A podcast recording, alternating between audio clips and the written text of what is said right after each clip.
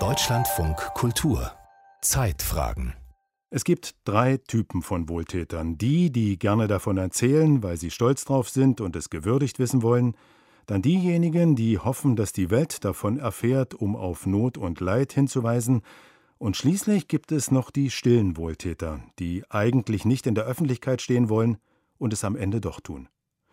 Philipp Artelt über die Geschichte eines kleinen Jungen, einer jüdischen Familie und eines unscheinbaren Dorfes im französischen Bergland.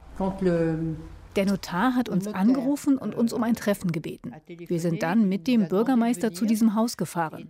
Dort hat uns der Notar gesagt, Sie sind jetzt bei sich zu Hause. Was würden Sie tun, wenn Sie gerade drei Millionen Euro geerbt hätten? Ein Haus in einem Vorort von Lyon, eine Wohnung, ein prall gefülltes Konto, das alles gehört jetzt Ihnen. Wie würden Sie sich fühlen? Wir sind in das Haus gegangen. Alles war noch so, wie er es verlassen hat, als er ins Krankenhaus ging. Im Eingang hing noch sein Mantel. Euh, ich habe mir gesagt, wir müssen uns von unseren Emotionen freimachen. Ungefähr so wie ein Ermittler. Denise Vallat, Kulturbeauftragte von Le Chambon sur Lignon. Das Örtchen, zweieinhalbtausend Einwohner, mitten im Nirgendwo am Eingang zu den Bergen der Ardèche, hat gerade geerbt. Erich Schwarm hat fast sein ganzes Vermögen der Gemeinde hinterlassen. Drei Millionen Euro. Wer war dieser Mann? Seit einem halben Jahr versucht Denise Vallat, diese Frage zu beantworten. Auf dem Tisch im Rathaus von Le Chambon hat die ehemalige Geschichtslehrerin Aktenordner ausgebreitet, all das Zeug, was sie und ihre Kollegen aus dem Haus geholt haben. Ein ganzes Leben liegt vor ihnen. Wir haben diesen Umschlag gefunden. Österreich. Alte Papiere. Erich Schwarm wird 1930 in Wien geboren. Sein Vater ein jüdischer Mediziner, seine Mutter eine Jüdin aus Galizien in der heutigen Ukraine. 1939, kurz nach der Reichspogromnacht, beschließt die Familie mitsamt Erichs Großmutter nach Belgien auszureisen, mit einem Alibi-Visum für Shanghai. 1940 greift die Wehrmacht Belgien an. Für die Schwarms beginnt eine Odyssee durch Frankreich. Wie die Familie von dem Örtchen Le Chambon-sur-Lignon erfährt, ist nicht abschließend geklärt. Aber es ist ihr großes Glück. Während die Schwestern von Erichs Mutter in Auschwitz umgebracht werden, sind die Schwarms in relativer Sicherheit. Le Chambon-sur-Lignon.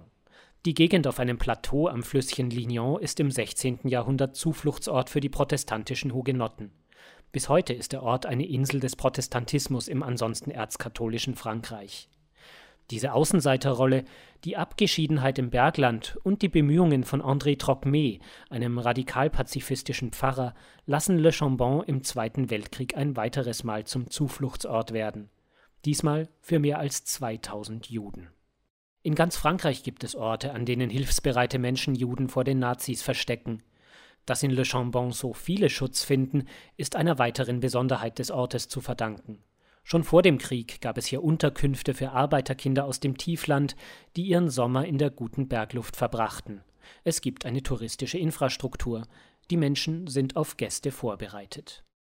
Erich Schwarm kommt in ein Kinderheim, das während des Krieges die Hilfsorganisation Secours Suisse betreibt.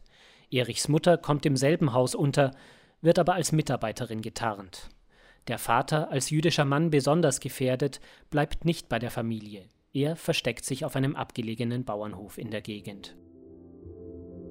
Was wussten die Behörden? Was wussten die Nazis von den Aufständlern in Le Chambon? Der deutsche Kommandant im eine Stunde entfernten Le Puy schaute weg. Vielleicht auch, weil er ebenfalls Protestant war, erzählt man sich hier.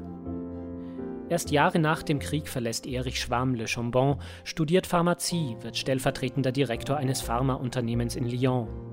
In Le Chambon sieht man ihn vielleicht noch ein einziges Mal. 2020 stirbt er und vermacht der Gemeinde überraschend sein Millionenvermögen. Wer ist dieser Mann? Es gibt eine Person, die ihn getroffen hat. Eliane Vauquier, ehemalige Bürgermeisterin von Le Chambon.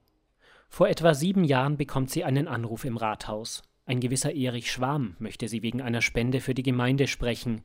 Vauquier trifft ihn in dem Haus bei Lyon, jenem Haus, das jetzt der Gemeinde gehört.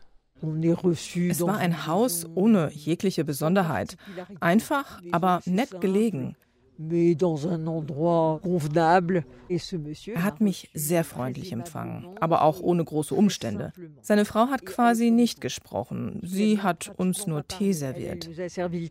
Erich Schwarm erzählt in aller Kürze, dass er in Le Chambon während des Krieges die Schule besuchen durfte, dass er kinderlos sei, dass er sein Vermögen an die Gemeinde vermachen möchte. Eine Summe erwähnt er nicht, Frau Vauquier denkt an etwa 600.000 Euro. Ein Notar wird beauftragt, aber dann hört sie jahrelang nichts mehr von dem geheimnisvollen Mann. Vauquier glaubt, er habe sich anders entschieden. Sie wahrt die Diskretion. Fast niemand erfährt von den Geschehnissen. Am Ende ist selbst sie überrascht, als das Testament eröffnet wird. Drei Millionen Euro. Jeder fragt mich heute, Eliane, warum hast du nicht genauer nachgefragt? Ich hatte aber das Gefühl, dieser Mann will nicht, dass man ihm Fragen stellt. Er war sehr diskret und zurückhaltend, ein bisschen wie die Menschen vom Land. Und selbst das Testament zeugt von Erich Schwarms Diskretion. Denise Walla kramt ein letztes Mal für heute in den Unterlagen. Als Dank für die Bildung, die mir die Menschen haben zukommen lassen. Die Bildungschancen. Er spricht nicht mal von der Rettung der Juden. Euh, für ihn war es die Rückkehr in die Schule. Erich Schwarm möchte, dass das Geld für die Jugend verwendet wird. Verbindlich festgeschrieben ist das nicht, aber in Le Chambon wollen sie einen Teil des Geldes für Stipendien verwenden, damit auch andere Kinder vom Land in den Städten des Tieflandes studieren können, so wie Erich Schwarm. Denise Vallat treibt aber noch etwas anderes um. Die Journalisten, die von Frankreich bis Argentinien über die Geschichte berichten. Wir haben die Angelegenheit nicht an die große Glocke gehängt. Und plötzlich kommen die Journalisten von überall. Und jedes Mal stelle ich den Journalisten die Frage, es gibt doch auch andere wohltätige Personen. Warum finden Sie ausgerechnet diese Geschichte so wichtig und spannend? Philipp Artelt über einen selbstlosen Wohltäter.